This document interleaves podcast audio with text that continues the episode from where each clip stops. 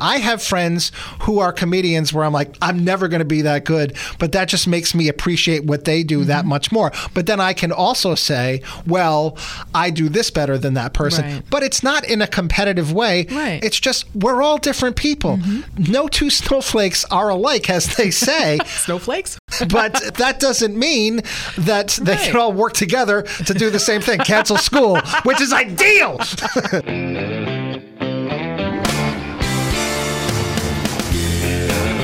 Hey, you, welcome to episode 76, Coping on the Couch with Courtney and Brian. Courtney Kelley, a mental health therapist. I, Brian Mulhern, a long-time patient. And what a tragic week it has been, Courtney, as we think about everybody, especially all the families who've been affected via the whole Astroworld tragedy. Mm-hmm. Travis Scott, that concert, many people essentially crushed to death. Nine already have passed as we go to tape here. Many, many more were hurt. And in addition to this, I also had something else happen in my life with a very close friend of mine, and he won't mind me mentioning this. Brendan Kirby, if you are a local person, he's a local TV personality on The Road Show, lost his dad very unexpectedly and very suddenly. He's really been battling that emotionally. Mm-hmm. And I think about these families at Astroworld, it's the same thing. I mean, there was a 14 year old kid Yeah. going to have fun at a concert. You never expect that something like that is going to happen.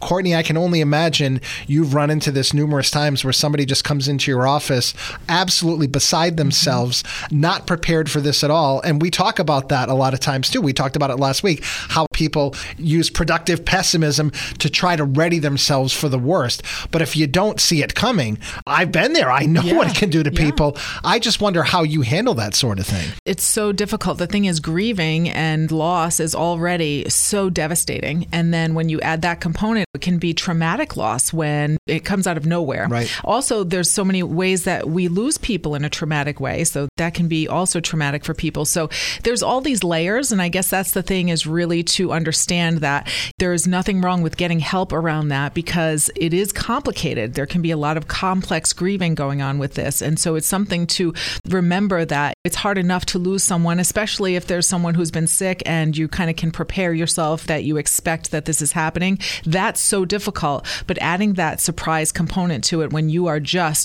blindsided, it can leave you in shock. not only is there nothing wrong with it, I would say it is critical and it is mm-hmm. crucial. That is not something you should try to get yourself through. And I speak from experience there. Longtime listeners to our radio show and to this podcast will know that I was close personal friends with Phil Hartman and was maybe the last person he ever spoke to before his wife murdered him and killed herself. Mm. And the fact that we had just had this unbelievable conversation and then the next day I wake up to all of that. Courtney, I tried to get through that as best I could without any therapy Yeah. whatsoever. And I think in the long run, especially, it hurt me so much more than it had to. Mm-hmm. Where we all like to think that we're strong enough, and some of us were intimidated. We don't want to talk about our feelings, especially the boys mm-hmm. of my era were brought up to just kind of walk it off, rub some dirt on it. This is not a situation where you should No. or can do that. I think it's very normal and natural for people to say, I can handle this, I got this. And a lot of times, what they do is suppress their feelings and they suppress how they're feeling with this trauma. I mean, I was watching TV and people were talking, just to go back with the festival, people were talking about how they were doing CPR on people and people were passing away. They were talking about how they were trying to get out of the crowd. There was so much trauma going on. And they're sitting there on TV talking about this. And all I could think of was they need support right now because they're traumatized and they're trying to deal with all this and wrap their head around it. And they're probably going to have survivor's guilt as well. Well, you mentioned layers here, and this speaks to another layer. Never mind if you're somebody who lost somebody and all of that. If you just bore witness to it, Mm-hmm. Right. even if you didn't lose a loved one, those images can haunt you for the rest of your life. Absolutely. And my heart goes out to all of them and also all of the things that you've been through with this because, like you said, everything seemed to be just fine and you had a great conversation with a friend. And then all of a sudden, this tragedy happens. And it's so difficult for us to wrap our minds around it. We may never understand the whys. And it's not for us to have to understand the whys. Sometimes that's part of therapy. Is realizing that this is part of life that we go through these pains, but to understand that we're not alone and that there's a lot of resources and help out there, that can be comforting. And also to know that whatever you're feeling is okay. And we say this all the time, but sometimes people know this intellectually. They'll tell other people, oh, it's okay, everything that you feel. But in their heart, they don't get the fact that it's okay for them to be feeling all of these layers of the Double anger standard. and depression and all of these things. We expect ourselves to just be able to, okay, that's it, I can deal with this and just keep on going. But like I said, what often happens is people distract themselves to the point where they are pushing those emotions down and they will come up and they will get worse, actually, if you don't deal with them. There's nothing more healthy than admitting that you're flawed and Mm-hmm. that you're not perfect and that you do need help. There can be freedom in that, right? I think so, To be and I- like surrender and say, okay, I need help. And somebody like me, social anxiety, I'm so afraid to ask for help. I could be in a department store and I can't find something, and the last thing I'm going to do is ask for help. So Right. if I'm dealing with it on that, you can only imagine when it came to the Phil Hartman situation, Yeah. how I felt about me talking about my deepest and darkest feelings and maybe discovering some other things about myself that I didn't want to hear. But even though I eventually did get the help, I'm not going to say to not do it. You absolutely must, but it's not a failsafe. And when I say that, I say it to say this that even though I have done a lot of work and I'm way better off than I ever was, that's not to say that I don't periodically still go down that very dark mm-hmm. rabbit hole. As a matter of fact, just last night, I was clearing out the DVR. There's my OCD in play, trying to get rid of some old stuff. And I happened to find an episode of 2020 within which I participated about Phil Hartman and about that whole situation. And I mm-hmm. found myself starting to watch it. And then as I was watching it, I started going back to that day. Yeah. I started getting upset, but then it wasn't enough, Courtney. Then I started looking at coverage of my mom's passing because I'm a local media mm-hmm. personality from COVID. And I did a number of appearances on shows for that. The next thing I know, I've spent hours on this. Mm-hmm. And in some ways, it's therapeutic and it's good to deal with it and meet it head on. But in other ways, too, you regress a little bit. You mm-hmm. get taken back to that moment. And that's why it is just so important to get help because nothing is going to cure you 100%. Right, right. But it's better to be 85% cured mm-hmm. than 0% cured. Exactly. And to learn some education around it and to know like anything you feel is okay. And also for that to happen is okay. You mm-hmm. know, sometimes we do need to go down that for a little while. And it can be, like you said, therapeutic, but it's also good to have your bearings to be able to get yourself grounded and get yourself back into the here and now. But to also have those moments where you're kind of paying tribute and you're going back and you're reliving some of that. Some of those wounds are getting opened up again. So it is important when you feel like that keeps happening to get some support around that. I did want to mention grief.com, great website, just went on it the other day. It has such great resources for people. So if there's people that are struggling out there with grief or they know other people who are, David Kessler, who is world renowned in the field of grieving and loss, it's his website. He also wrote a book that goes along with the five stages of grief. He wrote one on the sixth stage of grief, which is finding meaning. And I think that's the thing, too, that therapy can help people with. Like I said, we'll never know the whys on a lot of this as to why these tragedies happen. Why do we lose people like this? And why is it so traumatic? But we can find some meaning from things and we can figure out how to go forward and try to live with some of this pain and also to know that it's okay and that you're not alone in this. Incidentally, Kessler, the original name of the Kramer character on Seinfeld. Really? And then they changed it to Little Kramer based on Kenny Kramer, who was Larry David's Oh. neighbor. So going down a different rabbit hole here with the TV. I do want to say about that sixth stage, in a bizarre way, I feel like I have reached that recently off of the passing mm-hmm. of Brendan's dad. Now, Brendan is one of my absolute best friends in the world. And as soon as I found out that that had happened, and I've had many deep conversations with him mm-hmm. about my own mom, and I knew what he was going through, and I knew that I was somebody that he wanted to hear from. And he's not somebody who likes to talk about feelings or do that sort of thing. Right. But I think because he knew I had been there, he could gain some kind of benefit from it. So we had some dialogue back and forth. And not only did I find it to be helpful for him, even though he's still a mess and understandably, I found it to be helpful for me. Mm-hmm. And not only that, but I had to tell him too that in going to his dad's funeral, it helped bring some closure to my mom's. Mm. Because this send off for his dad is one of the most phenomenal I have ever witnessed in my entire life. When I tell you it was wall to wall, and when I tell you this was a beloved member of the community, he was a teacher, he was a principal, he was the music director at the church. Mm-hmm. There were like 11 priests there. There were people from every walk of life, and it was a celebration. And Brendan is a very funny guy. And Brendan got to go up there at the end and just nail a 10 minute tribute to his dad that was both parts emotional, hysterically funny. And I just found myself feeling so happy for him mm. and seeing him enjoy that moment and thinking to myself and telling him later, not only am I unbelievably proud of you, the entire congregation was, but no one was more proud than your dad in that moment for what you did. And he even said in the middle of it, I'm so glad that I did this. And I'm so glad that he did.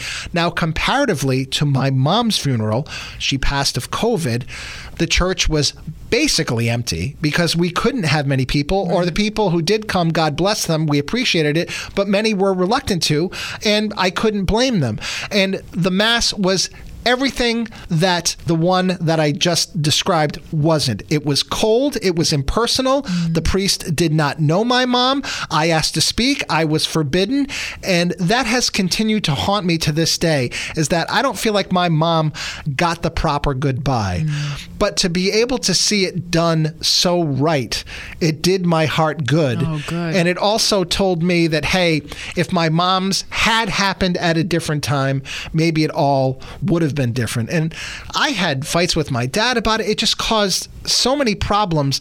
And like I said, Courtney, in spite of all of the therapy that I've had, I'm a work in progress. We all are. Mm-hmm. And I'm still trying to become better every single day. And when you run into something like this, there's nothing that you can do that's going to totally fix it. It's something that is an evolution, and you are going to take with yourself, hopefully, healthily mm-hmm. to the finish line. Right. But without therapy, it becomes next to impossible to be able to accomplish that on any level. And I love that story. And you told me that earlier. And I love that because I have to always give you credit. You are always so grateful and thankful for what other people are able to do and create. You don't have that jealousy thing that oh my God. Have. I was thrilled. You're There's so happy for him. Nothing that I respect more than talent. And I think part of that is I've become secure in who I I am, my positives, my negatives, my limitations, and I shouldn't feel threatened by other right. people who are maybe better at something than I am. I have friends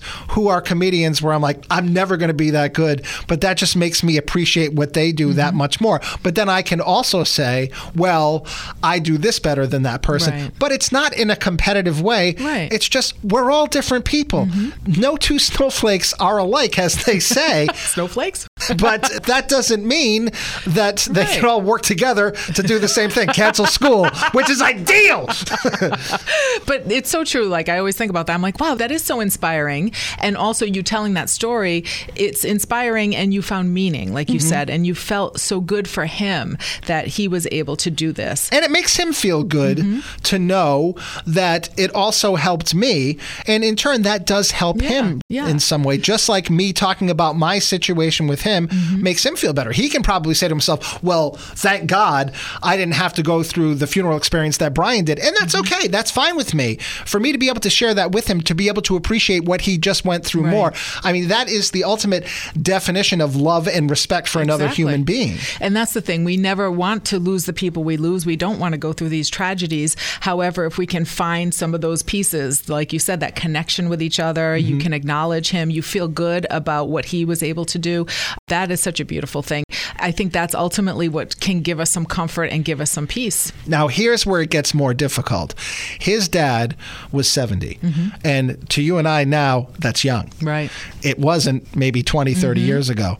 You talk about these families who lost a 14 year old son or somebody in their early 20s. Mm-hmm. That's a different ball game. It's a lot more difficult to try to wrap your head around it, to justify it in any way, mm-hmm. to not feel like somehow you've been slighted or robbed of something. That's where your work must become unbelievably difficult. It is so difficult. And I had a mom that was struggling, came in, and I think The child was an adult, but still very young, 20, early 20s. And there's a lot of loss in what we do as therapists, and we help people to cope.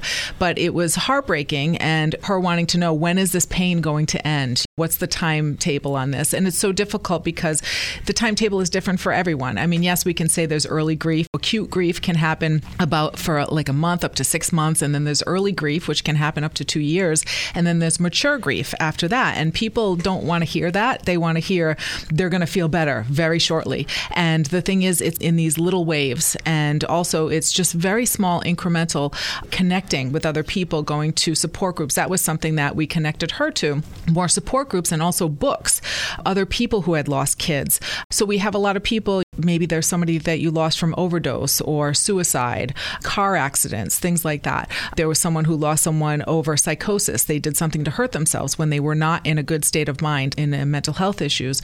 All of these things, very tragic. And like you said, losing a child is probably the top most traumatic thing. Oh, there can't be anything uh, for people worse. to lose. So, and it's hard as a therapist, you're also having to sit and hold this space with them being in so much pain. And I remember one time there was someone who was talking about this loss that they had of their grandmother. And I was sitting there and I was feeling okay. And then all of a sudden, I started getting strong memories of one of my grandmothers that I had lost. I lost her when I was 18 or 19, and we were so close. She was like a second mother to me. And all of a sudden, these memories rushed to me. And I remember being like, okay, I need to hold this space. But my eyes filled up with tears. And all of a sudden, I just had this weird moment of feeling what she was feeling. And I was in that. I had to allow that to pass and hold the space for her. But later on, I had to kind of deal with that. And as therapists, that's the other side. We do have to go to seek some support from other people sometimes when it stirs up stuff from us. We are human as well. So it's important if people are helping other people out there to realize, and I had said this to you too, when you're helping someone who has just suffered a loss, take care of yourself as well because that may trigger some of those feelings of your recent loss. Well, along those lines, a professional question which hopefully and probably will humanize you some more. Now, you mentioned having lost a grandmother at a young age, but I will say, big picture, in some ways in this area, you've been very lucky. You did just lose another grandmother who made it past the century mark. Mm-hmm. You still have both of your parents. As you're sitting there with these other people who have had these unbelievably traumatic mm-hmm. experiences mm-hmm. that you have not experienced yourself, first of all, what is that like for you? And second of all, do you find yourself as a human being saying, oh my God, God, what am I going to do when that day finally mm-hmm. does come with this person, with that person? How right. am I going to handle it? Am I going to be able to take my own advice? Mm-hmm. Does that make you more sympathetic, empathetic, or does it start to freak you out on some level? Yeah, I definitely try not to go down that road, but you're human. So, of right. course, sometimes after the session, you kind of think, like, oh my gosh, how would that be? Especially when people are talking about sudden loss of a spouse or sudden loss of a sibling or a parent. And you start to think about that. I know for me, it just deepens my empathy for them. And I really try to express to them, I don't want to sit there and say, oh, I know how you feel. Yes, we've all had losses, but some of these losses are so traumatic that I will not say, no, I know how you feel. I will hold a space for them to have that empathy. But also, there was an interesting thing about when people are expressing in a human way how they feel about something, you don't want to give them a spiritual answer. Right. So, like, if people are saying, oh my gosh, it really sucks that I don't have this person in my life to sit here and have dinner with or to do things with. You don't want to answer with a, well, they may be better off where they are now or something like that, because that's not where the person is at. I mean, it can be not very helpful. And so you really want to be in that space and say, yeah, it does suck. That's heartbreaking. That must be so awful for you. And sometimes when you go to that space, just like we do in therapy, when you go to the space with somebody and they feel heard and feel seen, then they will naturally go into the other space of maybe the person was having issues and stuff like that. And they may start to see things in a different way from a spiritual place. But if they're in that spiritual place, that's one thing to talk in those terms. But it's not helpful if somebody's just looking for empathy and to be heard. So in therapy, it's really important that we stay in that space, even if we're in pain for them. It's it a balancing painful, act. And it is painful to actually sit there and wrap your mind around some of the things that some of my clients have been through with trauma and with loss, it is actually painful for you to hold that space, but you also need to be able to provide them with that safe space so that they can process their feelings. And this is where I've been able to help Brendan because not only can I relate to the sudden loss of mm-hmm. Phil Hartman, but I can also relate to the loss of a parent. And while not completely sudden, she got COVID and she was mm-hmm. gone within a week. So right we had a chance to tie up some loose ends mm-hmm. sloppily, not ideally. Right. But I had a little bit more of a chance than he did. But because I've come from both of those places, there are just so many things that he can ask me questions about, I can relate to him, versus, and I think people very often get skeptical when it comes to this. You have friends who get married within the Catholic Church, and what you have to do before you get married is go and sit for hours on end with the priest who's going to give you all kinds of advice about something that he's never done, which is be married. and you're like, well, what is making you an expert at this? So if one of your clients has a knowledge mm-hmm. of your mm-hmm. personal life, which sometimes if you're with somebody long enough, it becomes inevitable right. because sometimes you relate to them with anecdotes from your own life. Mm-hmm. If there's a little voice inside of you saying, well, she doesn't know what I'm going through right now. Who is she to tell right. me right. what I'm experiencing? And I feel like for you, you have to be constantly cognizant of that mm-hmm. as well. You have so many plates that are spinning, yeah. and you must be so afraid, and you've had a lot of training, of course, so afraid to say the wrong thing. Right. And sometimes you are. And sometimes you just say, I am so sorry. I don't know what to say. Right. I just want to hold a space for you. And you might say that, like, my heart is breaking. Let's just hold the space and just be there. I think that's what really matters to people. I work a lot with people with substance abuse issues, with all sorts of things that maybe I haven't personally gone through to that degree, but there's other things that I can relate to on certain levels, but I don't try to pretend. What I do is try to understand. I do my research on things. I ask people, I talk to my clients, oh, how does this feel? I want to know the experience. And so I'm not one to just, oh, this is what you need to do. I want to point you in the right direction for resources and that kind of thing. But it's really about being in the space with them and helping them to get some understanding about what they're feeling, not for me to tell them what they should be feeling. Well, here's where it's a double pronged positive. In some ways, you are saying to them, educate me mm-hmm. because you do want to know more about what they're going through, yeah. both to help them and maybe on a personal level to some degree. Mm-hmm. And the way that that helps them is it gets them talking. Yeah. And in some ways, it takes the heat off of them because it's like, oh, I'm going to let her know what this feels like mm-hmm. versus you're very conscious of, I'm revealing my deepest and darkest right. feelings. No, yeah. It becomes more of a conversation, which mm-hmm. we talk about this all the time. And that's what you try to do on the radio. Right. You don't want to make it sound like you're on the radio. You mm-hmm. want to make it sound like you're just having a conversation because right. if it sounds too candid, too phony, people are going to tune it out. Mm-hmm. But if you're having a real discussion, that's where you get their attention and that's where it's most productive. And the thing is, too, you just remind me of something. When clients have gone through certain things, or maybe it could be, like I said, with the substance abuse, or if they go through mental health issues and they're coming out the other side of things and they're functioning better, or they've gone through loss, I recognize that the most powerful teachers can be the ones who have gone through things. Now, as a therapist, I don't have to go through everything that my clients have gone through in order to help them. However, and you'd better not. right. However, I feel that it really does help, and I tell this to my clients all the time. If they're wanting to help and volunteer and do something or work with people, that will mean so much more because the people they're working with, they'll know, okay, I walked the walk. I'm talking the talk, but I walked the walk. So I encourage them. That is another way to find meaning is to be able to utilize that and say, okay, how can I help other people through their time? Once they've healed and they're in a place where they can do this, and a lot of them do, they will volunteer for things. They will do different activities and events because it will help them. Just like if people are involved with NAMI, which is such an amazing organization, and they have peers, they have people who will go and they will run meetings with other people who are dealing with mental health issues. And so they're helping, but they've also been through it. So it's really powerful. And I think that that's another way that you can find meaning from things that are unfair that have happened to us, things that have caused us lots of pain.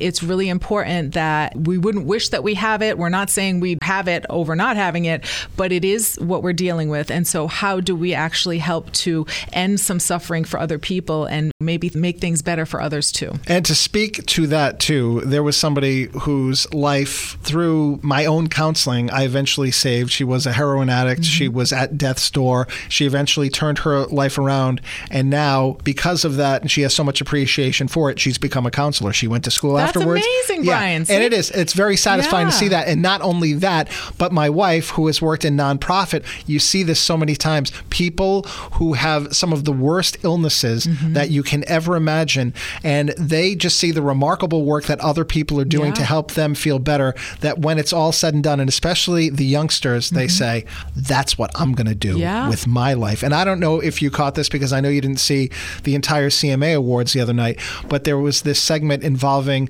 an amputee, this girl who was very, very young, and I believe it was Dickerson who was involved with this. Did you see this? Oh, Chevy sponsored the whole thing. They had got her a truck, and then they brought her to the CMAs. She was on the red carpet with him, and then he brought her up on stage, and he asked her, "What do you want to do with your life?"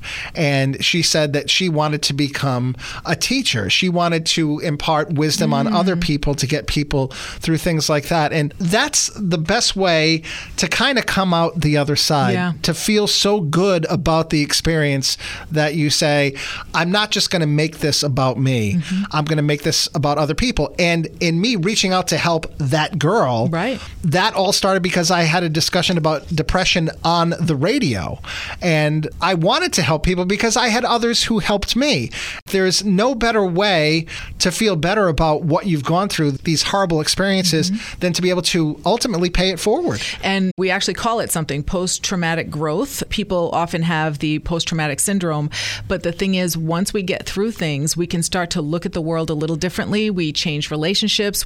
We relate to the world differently. And a lot of times there can be some positive changes, and we can see things where we would want to help. And the fact that we've gone through it makes us stronger. And so, with that growth, that can be something that comes out of it. Again, this can take a while, and it doesn't have to have these huge, big, meaningful things. It can be small things that come into our life, but being open to that. And that's why I really want to encourage people not to isolate, not to shut down, not to ignore the help of others, because there's a lot of support out there. Hospice has a lot of support groups for people that are grieving. There's a ton of support online. Like I said, grief.com is great.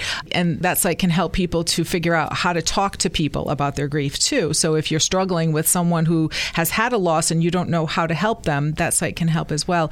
But I think that's why it's so important to know that this is kind of the human condition. A lot of this can happen. And so we need each other in this. Even if we want to isolate and run away, no, we need the help of others. So I think at the end of the day, it's a process. It- there's no one size fits Mm-hmm. Right. Mm-hmm. all. There's no cure all. There's nothing that's going to make everything perfectly fine. But it takes a village, as they say, not Yeah. only to raise a child, but to keep us all mentally healthy. And doing a lot of reading and checking in with different people, this can help you to know that, okay, there's a lot of things that are normal about what I'm feeling. And one thing I have to mention, because this is just a bugaboo for me. So there's the five stages of grieving. And so they often talk about it it's bargaining, it's anger, it's depression, it's acceptance, and it's denial.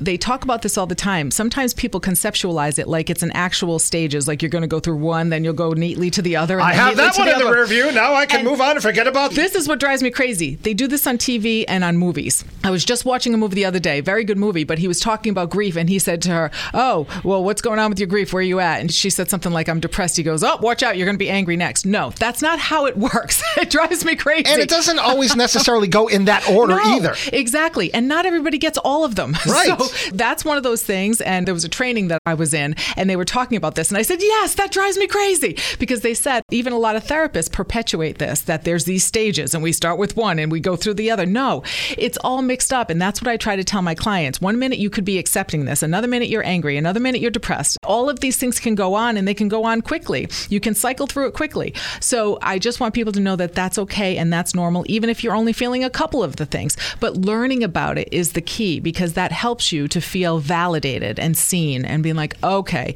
this is why I feel like this, and this is okay. At the gym, You're not going to get muscles if you don't lift the weights. Right. And from a mental health perspective, if you're not going to put that work in, Mm-hmm. you're not going to get the muscles that you need to muscle your way Right, through that whole situation. this. Yeah, yeah. exactly. Courtney, if people want to get in touch with you about anything else, how can they do so? Wellness at WCTK.com. Feel free to send me an email. I can give you some more resources if you need them. Also, we have resources up on our Wellness 411 page, catcountry.com. We're putting the podcast up there so people can listen up to that. And also, we have lots of resources. Socials at Cat Country Mornings, personal pages, Courtney with a C, Kelley E Y, or Courtney Kelley Bedard I, Brian with an I, Mulhern H E R N. And then, of course, too, you hear us on things like Spotify, Apple Podcasts, your smart devices.